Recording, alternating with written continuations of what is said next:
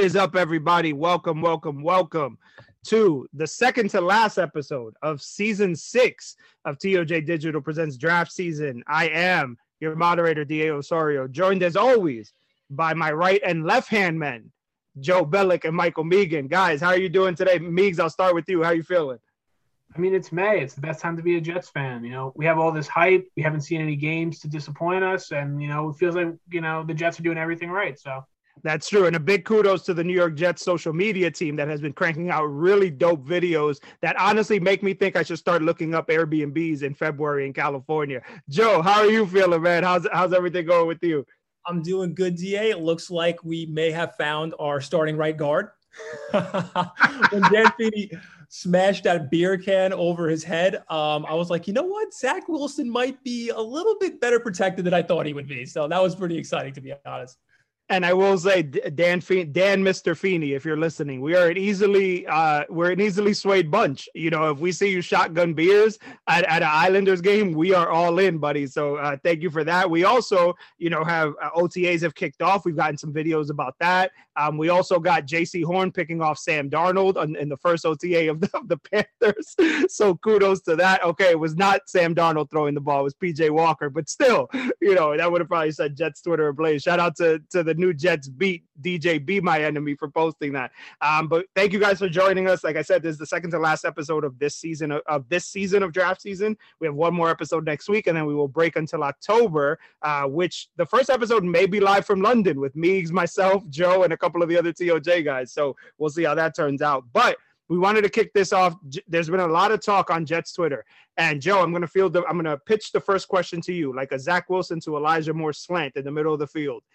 Expectations, and we're not to start with Zach Wilson. I want to start with the running game because I think with the Jets adding Michael Carter, the original Michael Carter, not that the other guy they added. We'll get to him a little later. But with the Jets adding Michael Carter, they have Alijah Vera Tucker, Mekhi Becton, Connor McGovern. George Fant is entrenched at the right tackle position. It seems like that right guard position is the one that's up in the air. Could be Cam Clark, could be Mr. Feeney, could even be Tristan Hodge, who you did a really good breakdown on to, to get Jets fans, you know, used to him and used to his name because it could be him as well. Could even be Chuma Edoga, who was play, who was with the playing starter reps today with the OTAs. Let's talk about Michael Carter first, though. He was one of your favorite prospects in this class. What are your thoughts in terms of both his fit for this team, but also just expectations, not just production wise, but do you expect him to be the lead ball carrier in this running back by committee? I do. I feel like Tevin Coleman's going to obviously start out as the lead back just because of his familiarity with the offense.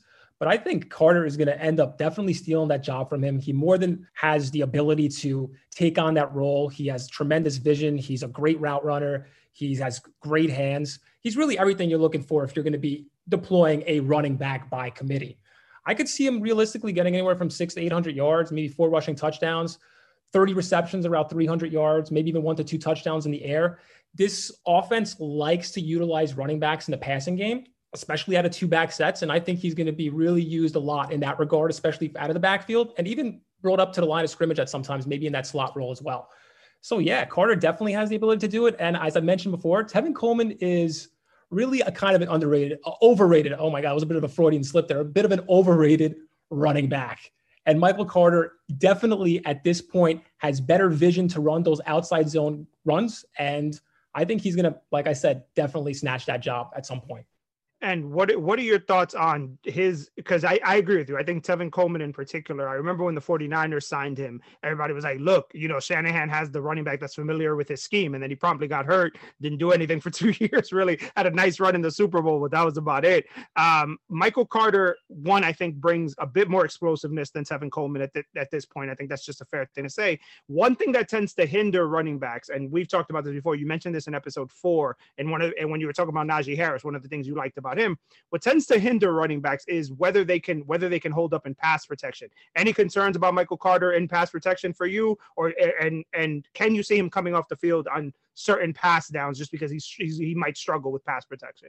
he puts in the effort when it comes to pass protection. Is the technique there? No, but he's more than willing to, to lay it down on the line and do what he needs to protect the quarterback. So is there some concern there? Sure. But I think he definitely has the ability to do it. In fact, I think at the very worst, Michael Carter will end up being like a third down back in the NFL. And that's because he does have the ability to pass block. Is it what we would want 100%? No, but I'm not that worried. Yeah, that's a good point. Meigs, Michael Carter was one of your, I, I want to say he was running back correct me if I'm wrong, he was running back four for you, right behind Javonte. Well, sorry, right behind ETN. sorry, right behind ETN. But you also said in episode six, you said the gap between ETN and Michael Carter isn't that big for you. I want you to speak a little bit about that and just what your expectations are for for Michael Carter, the original, not Carter the second. I mean, Da, just going to start off here. Um, I didn't say that. That was probably Joe because I love Travis Etienne. I thought he was better than Najee Harris. I didn't think the gap between Trey Sermon and Michael Carter was that big between him and Najee, which is probably a hotter take. But I like Michael Carter. I'm really excited to watch him in this offense. I just think like what he can do in like both facets of the game and receiving and running. I just think he's going to be a guy who's going to go over a thousand scrimmage yards like Joe predicted. And I think he's easily the most talented back in this thing in this uh, committee. And like with Tevin Coleman, like he might start like he might get hurt week one. He might get hurt in the preseason. Like Tevin Coleman is proved to be a fragile guy, and I don't have any hopes for him that he's going to play like the full season. So I'm just really excited to watch Michael Carter. I think in regards to pass pro, I think that's why La'Mical Perine is going to make the roster is because we've seen him be that guy who is going to be solid in pass pro, and I just think that's why he. That's why he sticks. I think Coleman, uh, Ty Johnson, who I still like, and Carter and Perine are the four running backs that do make the roster. And I think that's the thing that you're going to see Perine on third downs a good bit in the beginning of the season just because he's more sound in pass pro than Carter is currently. I like that, and, and, you know what? It might it might not have been you. That might have been James, and I'll just assign that take to James. It was somebody who said it in episode six.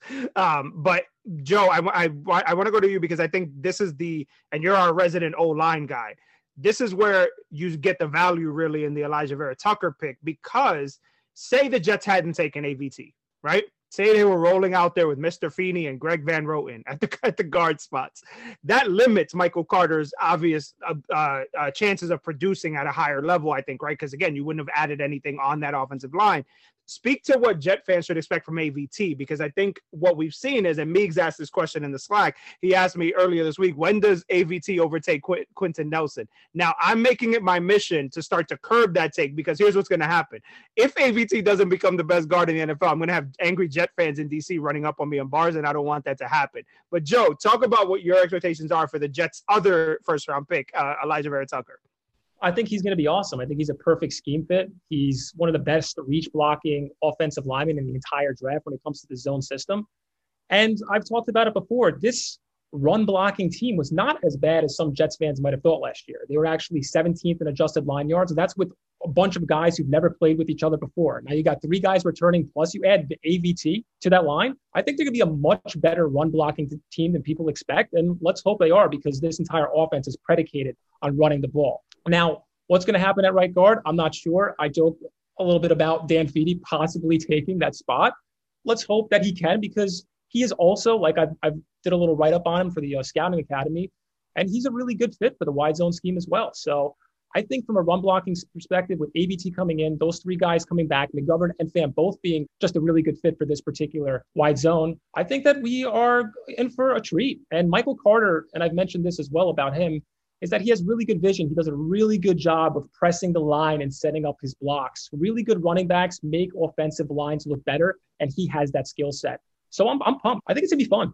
Yeah, I'm really excited, and and I and I I don't know if you guys know this about me, but I love the run game. When I first started in TOJ, Joe gave me UDFA's for running backs. That's that's what he told me to start writing about, and so that I used to do that. Then I did the great uh, grading the running backs. I love uh, I love explosive running back plays, and I and I think I think I love seeing offensive linemen just rag ragdoll uh, defensive linemen. It's one of my favorite things. Meeks, I'll go to you because we have, you, you're a big Denzel Mims fan in this offense, and he was a draft he was second round draft pick for the Jets last year. He is penciled in at one of the starter positions, right? He'll start opposite Corey Davis.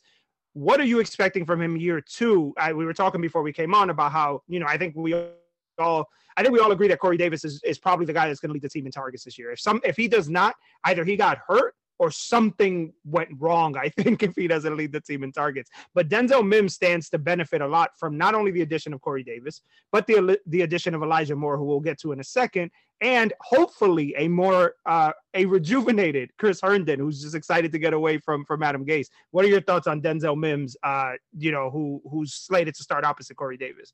I mean, I feel like Denzel Mims is kind of being forgotten about a little bit just because of like when you watch him, like how he wins, like that's perfect for Zach Wilson.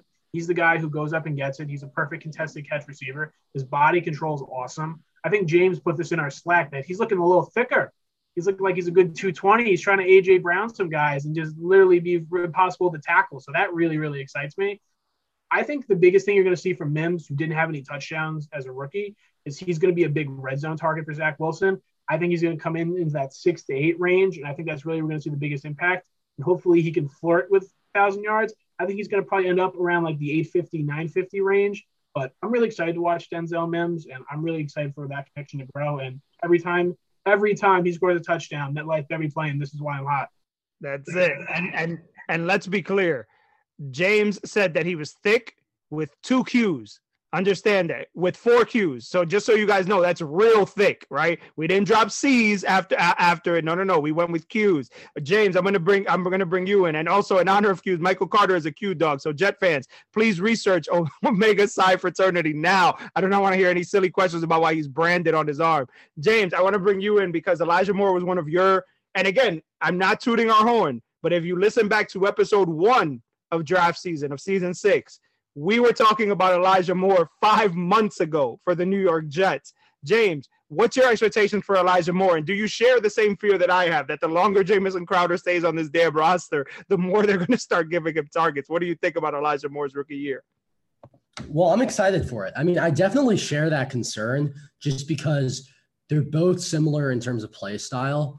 And, you know, you wonder how you can get both of them on the field if you're doing a predominantly run based offense where you're presumably playing tight ends. But I mean, I think I'm excited for it. I don't like, I don't really think he's going to have much trouble, like basically taking Crowder's job over the course of the season, just because I think Crowder's kind of like a known quantity. I think what Elijah Moore does already is as useful as what Crowder does. And then there's the added aspect of him being a young player with room to grow.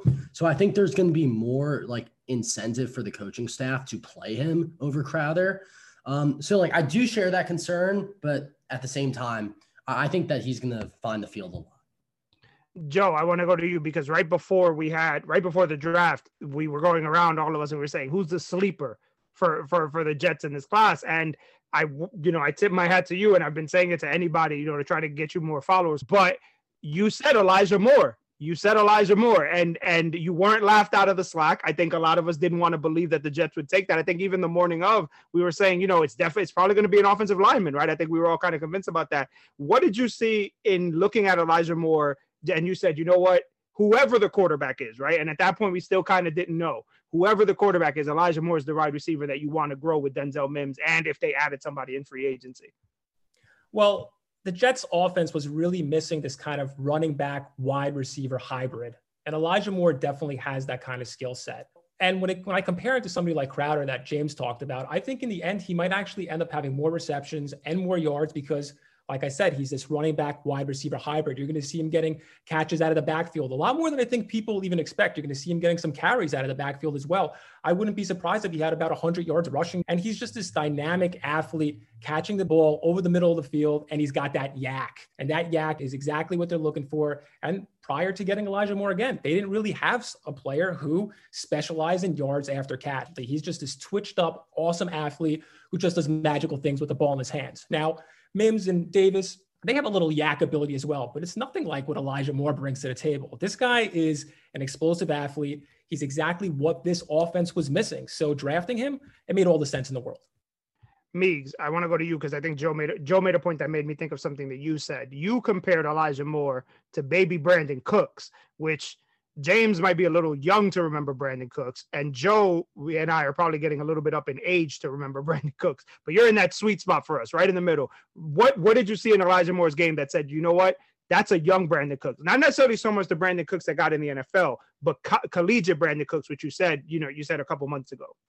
I mean, if you go back to Brandin Cooks at Oregon State, he won, I believe, he was the best receiver in college football that year. I believe he had over 1,400 yards, and he wasn't this deep threat that he became under Sean Payton and then with the Rams when Jared Goff threw the ball down the field, and even with for, Brady with that one year. He was a guy who won a lot in the in the intermediate and in the beginning level, and he was really good after the catch. And when I was when Elijah Moore at his pro day ran that six six five three cone in the four three five forty, I went up I went to Brandin Cooks' combine and Brandin Cooks had a sub six seven three cone. Brandin Cooks ran in the four threes as well. And you see Brandin Cooks I think is probably like an inch taller than Elijah Moore. And they're both around 180 pounds. And I saw that athletic profile and I was just like, Elijah Moore isn't one trick pony, just like Brandin Cooks wasn't. I don't think Brandin Cooks like Brandin Cooks one of the most productive receivers I think we've seen, especially from that like 2014 draft class, which produced a lot of really good wide receivers. And I'm really excited to see what Elijah Moore does. And like I'm getting even more amped because you got guys like Reggie Wayne comparing him to Santana Moss, who's one of my favorite Jets of all time. And if you put Santana Moss in today's NFL, I think he's even better. So I'm I'm just so excited to watch him. Like the Jets having real skill talent, it really just brings a smile on my face every time I think about it because Jermaine Kearse, like Terrell Pryor. It's a dark, dark, dark, dark cast. I'm glad there's some fun guys we can actually get really excited about.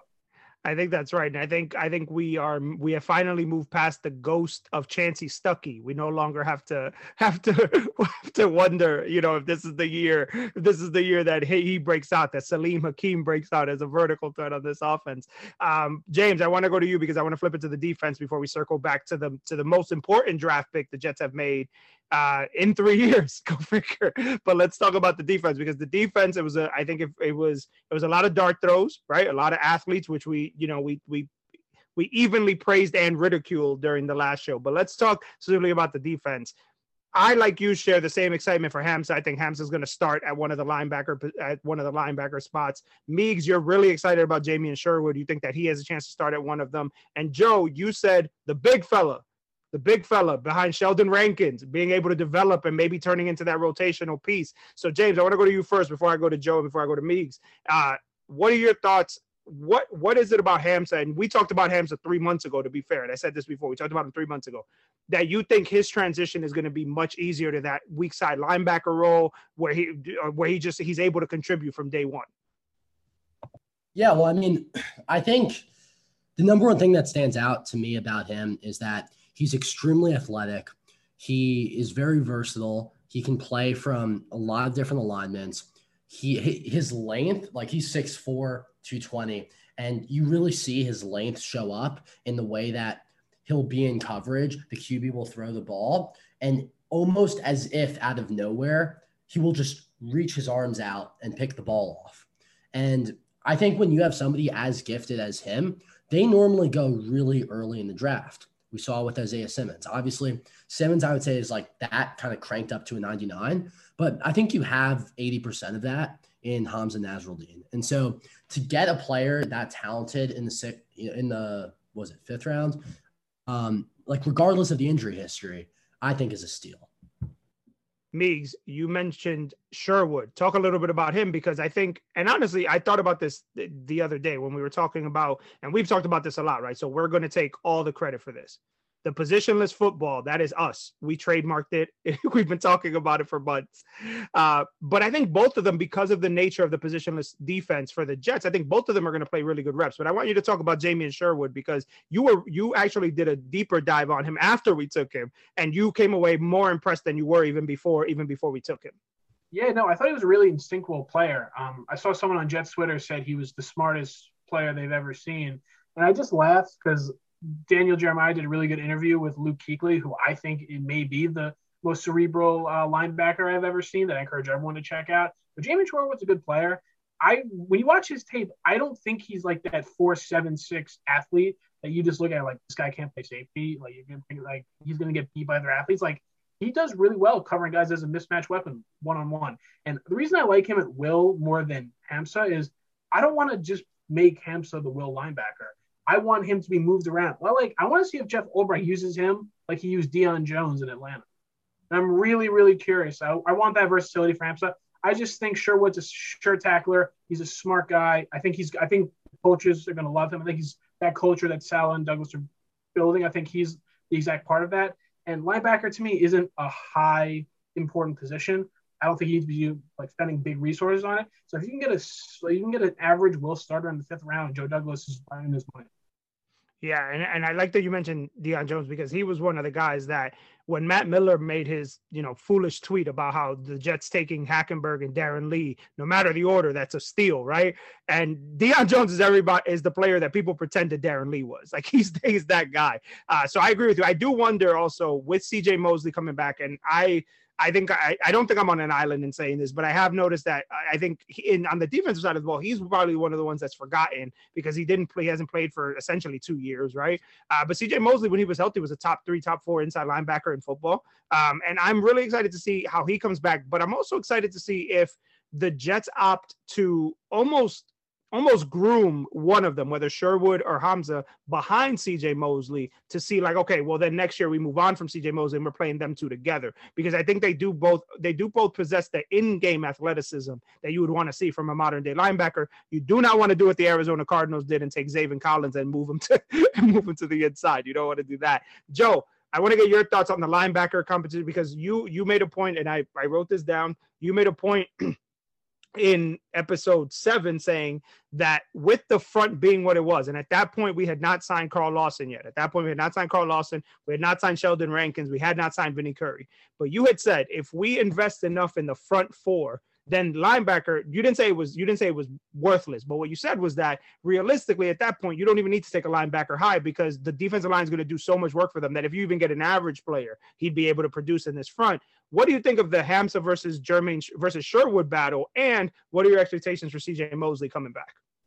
Well, I think the defensive line is definitely the key that makes this engine work. There's no doubt. Those guys are there to protect the guys behind them, whether it's on the second or third level. When it comes to Hamsah and Jamien Sherwood, what I think Robert Saleh is doing here is he's trying to draft players and get players who are interchangeable so that when he marches his base defense out there, they can pretty much line up against any personnel that an offense throws at them, but specifically say 11 personnel, because there is no other personnel that's run more than the 11 personnel in the entire NFL. So say you come out on, you know, you're based down on first or second down and you're matched up against a 21 or a 12 personnel and they audible out into say an 11. Well, now you got like say hamsa or you have or, or Jamien Sherwood you could put them out there in the slot and they can cover a slot receiver and say a zone protection. But you could also then take that exact same personnel grouping and put them in a 4-2-5 if you if you so choose. So you'll take somebody like Hamsah or Jamien and you'll make them your strong safety. You'll put uh, Marcus Maye up at free safety. You'll take Lamarcus Joyner, you'll bring him down to play the nickel. And then you'll take somebody like Jarrad Davis and he'll play the weak side linebacker in that 4-2-5. And that's something you saw the 49ers do a lot with Dre Greenlaw. So when you look at this defense and the player he's bringing in, it's really that he just wants this interchangeability. He wants this versatility from his linebackers and these other guys so that it can really just ball against any personnel you bring out. And that's why I'm excited about this defense because Saleh really knows what he's doing. He's yeah. drafting these players for a reason. And the reason he's drafting them is so he could put them all over the place, create confusion, and also to match up against whatever personnel grouping, like I said, is out there. And one of the main reasons I think he's doing this, especially when it comes to creating the confusion, is that we have to face it. Most snaps are won before the ball is even hiked. And that's why you saw him put guys even like Richard Sherman over at free safety at times to create that confusion before the snap so that you could win right from the get. If you could cause a quarterback to take that much longer to process and to figure out what's going on, you have a better chance of winning that play, winning that drive, and even potentially winning the game. And to that point, we've looked at the Jets schedule. It's been released now. You look at the quarterbacks they're playing. It's a it's a lot of inexperience, right? At quarterback. They're not they're not playing the Rodgers, Brees, Brady, murderers row that they played from a couple years ago. Like you're talking about, they get Sam Darnold, right? They get Josh Allen entering year four. They get Tua, right? They, you know, they they get Drew Lock, right? So I think I think what I think your point is spot on in terms of just how can we make these young quarterbacks see things that aren't really there and then boom, use the athleticism to take advantage of it. I also like that you mentioned Lamarcus Joyner because I think Lamarcus Joyner probably ends up playing more more nickel more nickel uh, more that slot role than he does safety. And I think you know this is I'm going to pass this to James because James you know tweeted out that he was not very happy with the cornerbacks that the Jets took dart throws on you know late in the draft. One of them was Jason Pinnock from Pitt, who I will say if you are comparing him to Darrelle Revis, you have to stop that That is not a thing. James, I'll go to you. What what were your thoughts on what are your expectations for some of these later guys, namely Jason Pinnock from Pitt? Yeah, so uh, two like brief anecdotes about him. So I'm watching the highlights of this receiver next year's class named Zay Flowers from Boston College. And I'm seeing him against Pittsburgh. And, you know, he scores a touchdown and it's on number 15, Jason Pinnock. So I'm like, okay, whatever. Pinnock wasn't too far off and, you know, out of phase in coverage. But then right after he scores the touchdown, he like hands the ball to the ref. And then Pinnock starts talking trash right up in his grill after he just got burned. So I'm sitting there, I'm like, what is going on? This dude just got like burned for a 45 yard touchdown and he's talking trash. Okay, so put that aside. Then today, I was like, know, I was having a snack, popped on some Jason Pinnock. So I was like, okay, so I can speak intelligently about him tonight. And okay, so the number one word that comes to mind when I watch him is just disorienting. Like, I just don't really feel like he has any clue like what's going on in the game.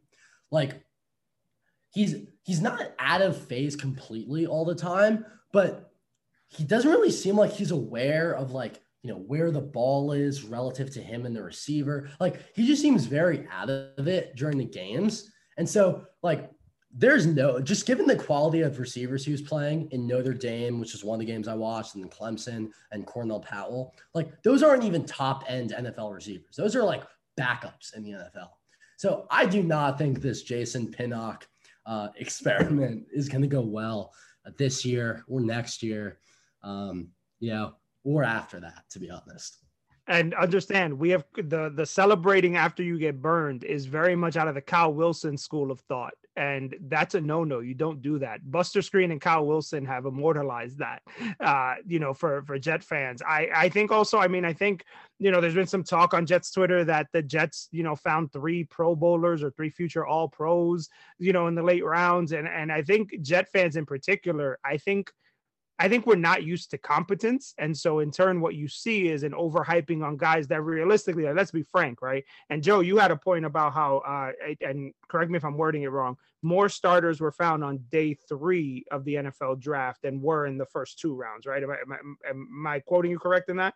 No, I don't remember saying that. I said there are just as many just as bowlers found in undrafted free agency. There we go. Are found in rounds five to seven. There we go. So if you're talking about that, right? Like, and that's a fact. That's not an opinion. That's not a, oh, you know, it's really warm today, you know, and it's subjective. It's not that. Um, realistically, the odds of the Jets hitting on all of these picks are very slim. It's not, it's it's probably not likely, right? Whereas you have a guy like Kenny Yeboah, right, or Tristan Hodge, or one of these UDFAs that they got that probably have more of a chance of being or as much of a chance of being successful as those guys. Meeks, you were very happy about one of their day three picks, Michael Carter the second, and the fact that they haven't signed Brian Poole probably gives them the inside track to, for for the slot corner position, which depending on how Lamarcus Joyner shakes out, may not necessarily be a super integral role, but he may still play that dime corner role anyway. What what what did you like about Michael Carter the second that made you say, you know what, he can play that position in this defense? I mean, I think he's a really good athlete, and I think he's a really smart player. I think James, like last episode, talked about how, like, reading the stories about him about how he basically knew everything in Duke's defense and he only went to safety meetings, even though he played safety and defensive back. So I like his versatility to play safety, to play slot corner. I just think he's too small to play outside corner. And I think when you go like that late in the draft, like that's just kind of expected. I don't think that's expected of him.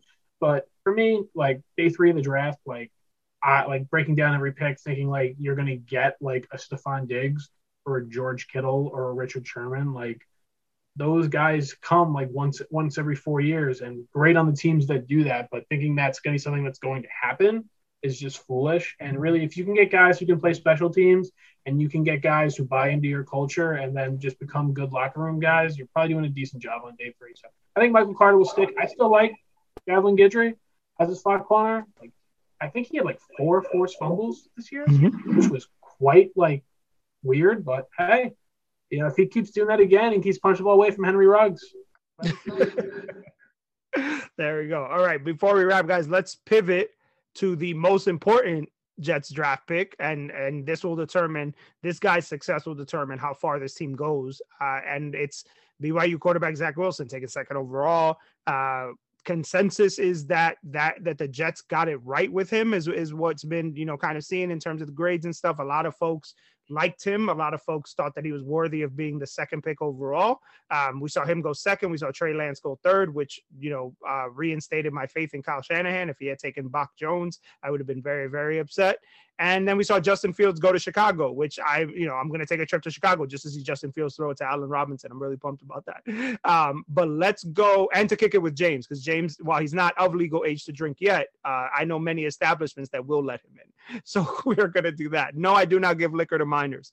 Uh, let's jump right into Zach Wilson. And so I think for me, guys, I'll tell you the the where I settled on was about 3,700 yards, 26 touchdowns, 13 picks. I feel very good about that. Um, I, the 17th game, uh, if you do the math, 26 touchdowns breaks down to 1.2 touchdowns a game, which isn't a lot.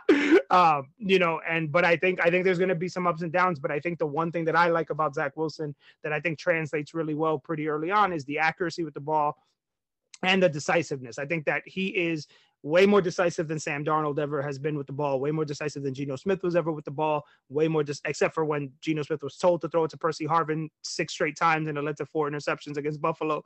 Uh, so I'm really excited to see Zach Wilson. I'm also really excited to see him behind Becton, AVT, and McGovern and whoever wins the right guard position and George Fant because I think Fant was quietly better last year than a lot of Jet fans give him credit for. And I think he's a really good fit for the scheme. Uh, Joe, I'll go to you because you are a resident Zach Wilson lover. You had him as quarterback one uh, if I'm not mistaken. Uh, no, I'm kidding, guys. Joe had him behind Kellen Mond. um, but what are your just your expectations? Because I know I came in on the on the high end, and Meeks, you you kind of line up similar to me. But Joe, you're a little under that. You say you'll take the under uh, for the touchdowns. Uh, what are your thoughts on just his first year? What do you expect from him? Yeah, I didn't have him quite around the Kellen Mond range. he was my QB4, though. I freely admit that. There were a couple of quarterbacks that would have chosen after him. I'm feeling a little bit better about him, like as I mentioned, because of the scheme, right? This particular scheme is very quarterback friendly. A little tough to learn at first. It's complex, but once you learn it, like I said, very quarterback friendly. It makes average quarterbacks look really good. I mean, even look at Jimmy G. They went to a Super Bowl with the 49ers. Kirk Cousins threw 35 touchdown passes last year. I mean, if like you could have a system that allows somebody like Kirk Cousins to throw 35 touchdowns, well, that's a system that I want to run. And I'm feeling a little bit more optimistic about Zach Wilson, especially since the Jets brought in like a good emotional support animal for him in his buddy Tristen Hoge, who I think is going to help him acclimate to the NFL. I'm just joking around. I don't, I don't, just so everybody knows, I don't foresee Tristen Hoge making the 53 man roster. I think he was brought in pretty much just to have Zach Wilson have a, a, buddy in the locker room. And I think that's the purpose that he's going to suit. Maybe he makes a practice squad. But as far as Zach Wilson in this year, I can see, yeah, you know, 23 touchdowns, around 300 yards, anywhere from 12 to 15 interceptions, and maybe around you know, 150 yards rushing. I think that's the realistic expectation. I think on paper that might not look that sexy, but I think it's not a bad year for a rookie and something to build on. Yeah, and I think that's what you want to see, right? You want to see something that lets you say next year you feel comfortable with him maybe taking that jump from say 23 to 20. Say if he's at 23 to 26 touchdowns, and that means next year we need you up to like 29 to 31, right? Like that you have to take that next step and then gradually build. James, I'll go to you. What are your thoughts, Zach Wilson? Expectations for this year? Uh, are you is it possible to win MVP, Offensive Rookie of the Year, and Defensive Rookie of the Year? Because we know he's going to moonlight as a slot corner for this team because he's such a leader. What are your thoughts on Zach Wilson and what are your expectations for him? Well, I expect that he's going to do relatively well, um, just because I think the coaching staff is going to do a good job kind of easing him in and not forcing him to really be the motor for the offense initially, uh, especially because this offense uses a lot of screens, a lot of running and a lot of play action pass game that really opens up wide windows. So I don't think they're going to put too much responsibility on him immediately. And I, I mean, I think he'll do well. Like, I think a lot of how quarterbacks perform in the NFL is just based on their surroundings in terms of protection, playmakers, and play calling. So, to the extent that the Jets have, you know, moderately good protection, good play calling, and pretty good playmakers, I think they'll succeed. And just for you guys, you guys to know, James usually delivers the fuego takes on Twitter. So before the first game starts, we're going to get him to tell you that Zach Wilson is going to win MVP and that we're going 17 and 0. Meeks, you you very much liked Zach Wilson. I think you liked him a little bit. You and James liked him a little bit more than than Joe and I. Although I liked him more than Joe too. Uh, although Joe was okay with him. So you know, I don't want Jet fans to think that Joe would you know run him over if he saw him in the street. But me, what are your expectations for Zach Wilson's rookie year? Are we going full Herbert, right? Or to quote Joe, are we going full Chubb? Are we going half mast? Are we going straight flaccid on prom night? What are we doing here? Um, I I don't think he's gonna be quite Justin Herbert. Just like also not even numbers wise, just from like the throws he made and just how talented he looked. But I think Zach Wilson's gonna have a really good year. I think he's gonna have 30 total touchdowns. I think he's gonna get 26 through the air. I think he's gonna have four rushing. I think Zach Wilson's a little bit better athlete than I think most people really give him credit for. So I'm really excited to watch that. I think he's gonna throw like 12 picks. I think it's just you're gonna get that, and that'll be that. And he'll probably flirt with 4,000 yards, but I don't think he'll get it. Um, my expectations for Zach Wilson really is going into year two. I really want a quarterback that free agents really want to play with. Like we saw Corey Linsley go to the, go to the Chargers from the Packers because of Justin Herbert. Like John Dorsey got Odell Beckham Jr. for Baker Mayfield after his really good rookie year, and everyone was really excited for that potential tandem. That did hopefully Zach Wilson and whoever we get works out a lot better than Baker and Odell have. But I I really Zach Wilson has a really good support system. I think this offensive line's going to flirt around like 16 to 20 in the uh, in the league with addition of AVT. And if George Fant and McGovern continue how they were and Becton takes that leap, I think he's got good weapons. I think he's got all the talent to succeed. And Zach Wilson's talented. Now he's got to show us why he was deserved to be the number two pick overall. And within his first two seasons, Ryan Fitzpatrick should not have the record for most Jets passing touchdowns. It should be Zach Wilson. That's a stain on this franchise and it needs to stop.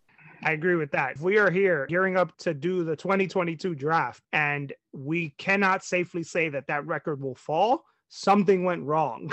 something went wrong. All right, guys, before I let you go, as we begin to wrap, thank you guys so much for tuning in to the second to last episode of draft season. We have one episode left where we will get you guys uh, a bit of an appetizer for 2022, and we'll start talking about 2022 for the Jets. Make sure you're tuning in on Wednesday nights to TOJ Live, hosted by Steven Zantz and Stephen Rousseau.